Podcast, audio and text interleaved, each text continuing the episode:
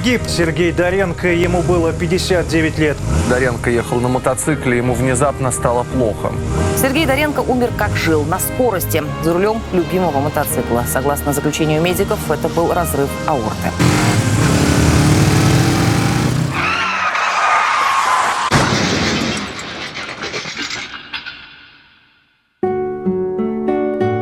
Владимир Мамонтов, председатель Совета директоров издательского дома «Комсомольская правда», генеральный директор радиостанции «Говорит Москва». Сергеем Доренко, год со смерти которого мы печально отметим, у знаменитого журналиста разорвалось сердце, когда он мчал по Москве на мотоцикле 9 мая 19 мне довелось проработать пять лет. И это были интересные годы. Прежде с ним знаком не был толком. Так, привет-привет. А тут его делают главным редактором некой радиостанции, а меня ее гендиректором. Причем перед этим в результате эфирной и подковерной войны Доренко выперли из его любимой и родной русской службы новостей РСН. Ну, как обычно, бу-бу-бу, пришел новый владелец, два медведя в одной берлоге. У новых владельцев имелся Арам Ашотович Габрилянов, а у кого есть Габрилянов, тем уже никто не нужен. Там любой лишний.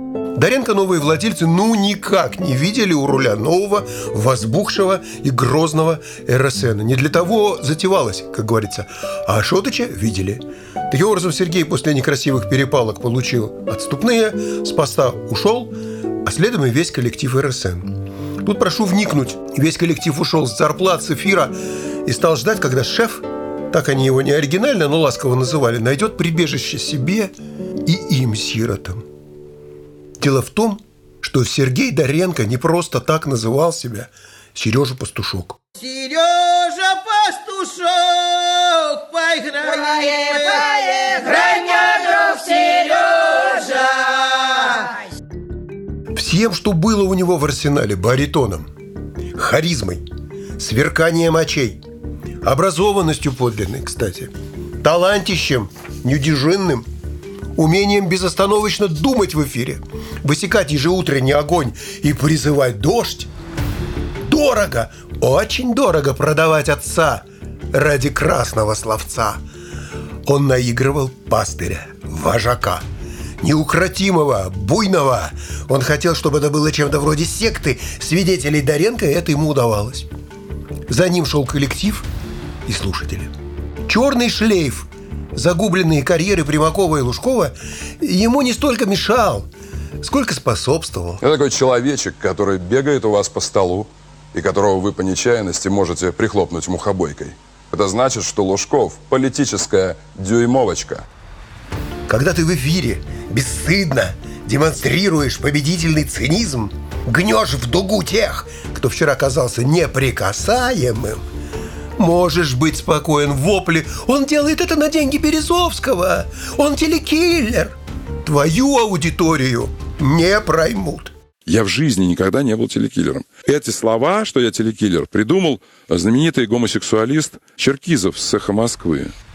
Она, аудитория твоя, сама бы с превеликим удовольствием кого-нибудь бы из начальства затоптала, схарчила, да не умеет, руки короткие. Так вот вам Доренко! Достанет, догонит, вцепится, загрызет, да еще издевательски бросит, не утирая кровянки с клыков. Всего вам доброго. Я был цепным псом Березовского, говорил он откровенно, но при этом улыбка – не сходила с его лица. «Я истребитель! Мне важно быть заправленным керосином под завязку!» — сердился он, если бывали какие затержки по зарплате. Он делал свое дело профессионально.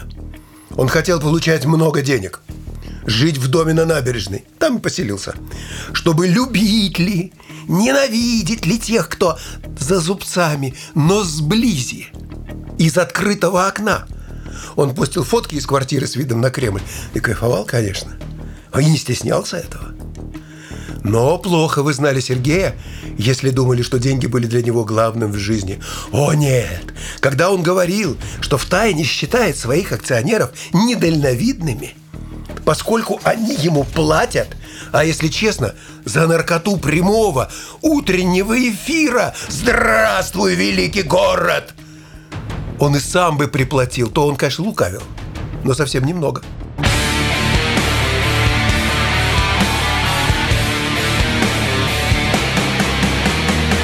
Здравствуй, великий город! Здравствуйте все! Он питался ролью, он наслаждался ею. Он был, конечно, большой актер, чудовищный лицедей и ранимый мальчик, который постоянно требовал подтверждения – а любят ли его. Это сказал на похоронах Сергея Тонкий и точный Константин Эрнст. И это стопроцентно верно. Короче, когда говорит Москва, нам это название досталось бесплатно, спасибо тем, кому оно не было нужно, создалась, то перед нами был РСН, вид сбоку. В сущности, готовый, дееспособный, отдрессированный и толковый коллектив, где был любимый главный, парни равнялись, девушки таяли, обаятельное чудовище, неудобосказуемое звездище, добрые молодцы красной девицы разной, но звездности и отстроенная структура. То есть мнение, что говорит Москва, только Доренко поверхностное. Есть он в эфире, уехал ли, или, страшно сказать, помер. В эфире должно завинеть напряжение. Он просто убивал за зевки, бился за секунды опережения и воспитывал ребят с утра до обеда. Потом уезжал. А вибрация оставалась. Габрилянов выгнал нас с родной Хорошовки, а приютил нас Александр Школьник. Где-то в резервной своей студии в полуподвале, но мы вышли в эфир пять лет назад. А потом уж переехали на Пятницкую, в исторический дом радио, где Доренко, кстати, начинал на иновещании. Первый год он не особо понимал, зачем его гендир, приглядывающий за бюджетом. Однако в результате мы стали, ну, конечно, не друзьями. В наши годы это уже трудно, но жили и работали откровенно и интересно. Рейтинг наш устаканился. Все шло как заведено. Тик-так, тик-так. Но тут Сергей понял, где главная засада. Годы. Годы, мать их, тик-так. Слушай, говорил он, надо дожить. Еще несколько лет и придумают вещества, способные продлевать жизнь на десятилетия. Главное не помереть до этого. И тут еще зачастили к нему молодые интервьюеры. Тут же дуть. И спрашивают все про 90-е. Опрашивают сбитого летчика, что ли? И он просто из кожи полез, молодее. Во все тяжкие. Во все телеграммы. «У тебя сердце здоровое?» – спрашивал он. «Нет, конечно», – отвечал ему. «И что ты делаешь?» «Ну, таблетки пью». И тут он рассказал про аневризму свою, как рассказывал про развод, стоивший ему рубцов, про девчонок, про Анголу, про березу, про мотоцикл. Про то, что он понимает, как надо жить, чтобы жить долго. Но не будет. Потому что это старая жизнь. Ржавая, не хром, не блик, не хайп, не свет. Ну и на- нахрена она такая, Даренко? В чем смысл жизни? Абсолютно бессмысленная хрень. Полностью по приколу. Жизнь — это полностью бессмысленная хрень, чисто по приколу. Мы как-то вышли от больших людей, от которых зависело наше благополучие. Такие визиты Сергей называл по обкусываем благодетелям ноготки на ногах. Сережа сильно этим утомлялся, тут же бросился к своему мотоциклу, крича «Стойте там! Стойте там! Сейчас вы увидите!» Ночная московская улица была пуста и тиха. Он вскочил в седло, захлопнул шлем, раздался грохот, и он растворился, оставляя запах серы да нет хорошего высокооктанового бензина и ту самую вибрацию. А мы, как в Покровских воротах, поняв, что не догнать Савранского, пошли с коллегами, да и махнули в близлежащем заведении поступки. Финансовый год завырисовывался вполне отчетливый, звезды сошлись, а Сережи в тот год не стало.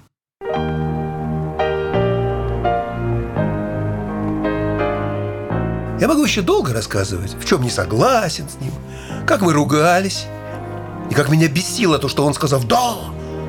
Через пять минут менял рум, но нет, чего-то там химичил, нес иногда в эфире то, что неправдой не было, на мой взгляд.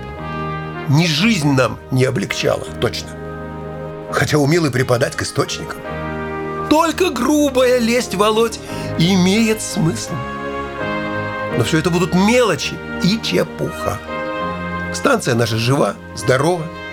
Те пятеро, что не захотели работать у нас без Даренко, ушли, и я их не сужу. Остальные сохранили статус и ракурс, а то и расправили плечи. А Сергей Леонидович, успокоившись наполовину в земле, наполовину в воздухе, слушает, поди, ангельскую песнь Саймона и Гарфункеля «Мост над бурными водами». Лидер его плейлиста. Про человека, который в лепешку расшибется ради того, что любит.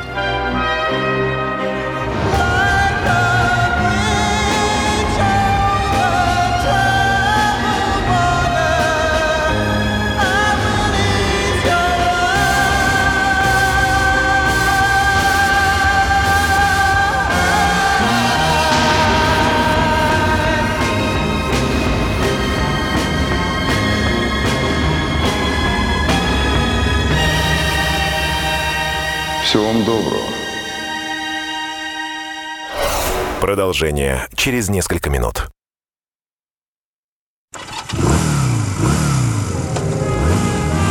Погиб Сергей Доренко, ему было 59 лет. Доренко ехал на мотоцикле, ему внезапно стало плохо. Сергей Доренко умер как жил, на скорости, за рулем любимого мотоцикла. Согласно заключению медиков, это был разрыв аорты.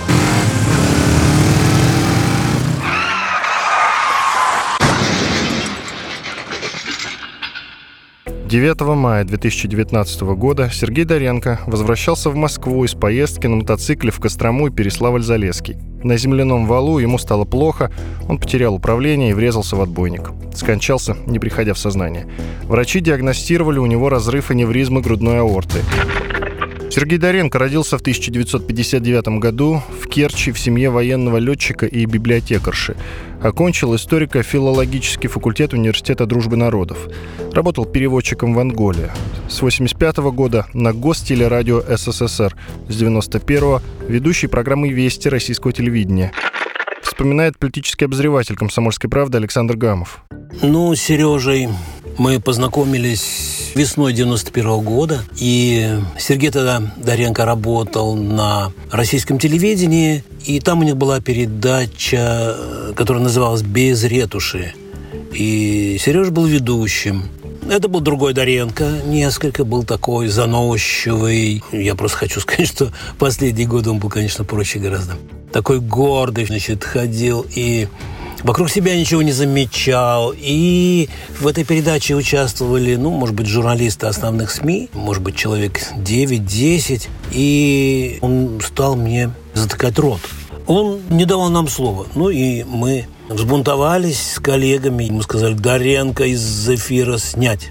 Я не знаю, может, это повлияло, может быть, что-то еще, но в дальнейшем у нас были, в принципе, ровные отношения. Я его иногда встречал около своего дома, потому что он жил недалеко. Мы с Сережей еще встречались на прямых эфирах, здоровались, он очень так доброжелательно ко мне всегда относился. Но когда делал свои развороты программы, мне коллеги периодически говорили, а вот тебя сегодня Даренко опять мочил, а вот тебя сегодня Даренко мочил. Я участвовал пару раз русская служба новостей, так, по-моему, называлась, радиостанция, где он тогда был главным редактором. И заходил, мы общались, здоровались. Во время штурма Белого дома в октябре 93-го сделал 43 репортажа из эпицентра событий. В 96-м, после переговоров с Борисом Березовским, стал ведущим программы «Время» на ОРТ. Вообще по жизни никогда не видел людей, столь плохо понятых современниками, столь непонятых вовсе, как Борис Березовский. Я объективно не могу говорить о Борисе, потому что он был одним из моих немногих близких друзей, совсем близких, каких бывает у каждого человека очень мало, понимаете? И в то же время мы были яростными противниками, до хрипоты спорившими по концептуальным вопросам. Перед думскими выборами 99 года развернул информационную войну с блоком Юрия Лужкова и Евгения Примакова, стремившихся взять власть в стране. Эту войну Доренко выиграл, получив прозвище «Телекиллер». Человек ушел из жизни. Фрагмент интервью Александра Гамова с Юрием Лужковым. Я не хочу, как православный человек, туда вдогонку говорить какие-то слова, которые говорят о ушедшим. Хорошего не могу сказать. Вот. А плохое не поворачивается язык. В 2000 году Сергей Доренко был уволен с Первого канала за позицию по трагедии подлодки «Курск». Президент серьезно противоречит сам себе и фактам, когда начинает утверждать, что людей не спасали 8 дней из-за шторма. В 2001-м на мотоцикле наехал на капитана первого ранга, сопровождаемого двумя милиционерами, и получил 4 года, правда условно. С 2004-го сотрудничал с радио «Эхо Москвы», с 2008-го главный редактор радио «Русская служба новостей». С 2014 года главный редактор ведущей программы «Подъем» на радио «Говорит Москва». Вспоминает ведущий радио «Комсомольская правда» Михаил Антонов. Сергей очень удивительно готовился к эфирам. Он приезжал на утренний эфир, и о том, что пришел Доренко, можно было понять, даже не видя его. У него был отдельный кабинет, и из этого кабинета раздавались переборы гитары. И плюс к этому разносился по всей радиостанции запах крепко заваренного чая, потому что он употреблял только чай. И опять же, можно было сразу понять, в хорошем настроении он пришел или нет. Он мог буркнуть просто «привет» и пройти к себе в кабинет. Он мог остановиться, что-то сказать. При этом была четкая граница, никаких понебратских отношений. Вот так подойти, похлопать его по плечу. Нет, такое было, наверное, невозможно. Честно говоря, вот я не слышал похвалы от Доренко. О том, что у тебя эфир получился, он мог сказать просто одним словом. Нормально. То есть было нормально никогда великолепно, блестяще, ну ты сегодня дал, нормально. Но не дай бог, если ему что-то не понравилось. Мог разнести так, что на следующий день не хотелось приходить. Последние годы жизни Доренко часто ругался с Владимиром Соловьевым. Соловьева не люблю. Считаю его вздорной женщиной. У него женский ум, неглубокий, очень поверхностный, очень вы, выкручивающийся, очень склочный такая обидчивая, склочная женщина. И, и к тому же с комплексом неполноценности. Когда впервые мы с ним встретились, в 2001 я находился под следствием. А он делал какую-то передачу, он что-то какое-то интервью вел, наседал, наседал, наседал, как петушок. Смешно так было. И он мне говорит, ну ты понял, кто настоящий телекиллер? Я говорю, не знаю. Он говорит, я настоящий телекиллер. Он мне говорит, я настоящий телекиллер. В 2004 году человек по фамилии Доренко на деньги Березовского, как я понимаю, стоял на Майдане и громко орал, как у него Путин будет в железной клетке сидеть. В день, когда мы победим и посадим Путина в железную клетку и провезем, чтобы показать его народу, одолжите нам Кучму, мы посадим его вместе с Путиным. После чего этого предателя, негодяя, мерзавца дешевого, приютили у себя очередные олигархи, которые дали ему работу в России. Соседи, братья наши, единоутробные, украинцы, идите в жопу.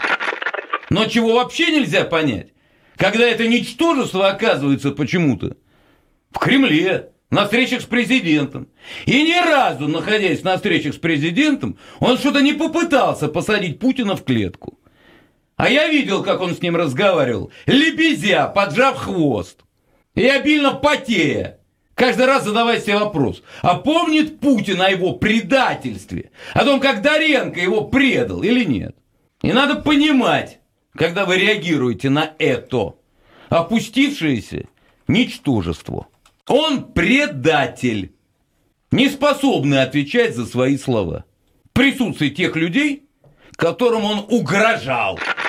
Мне сказали, что где-то в эфире хлопотливая тетенька Владимир Соловьев обещала ко мне приставать. Прочь! Прочь от меня, мерзкая карлица! Я боюсь тебя. По завещанию Доренко он был кремирован, половина праха захоронена на кладбище, чтобы было куда приходить детям, а вторая половина развеяна над горой Митридат в Керчи.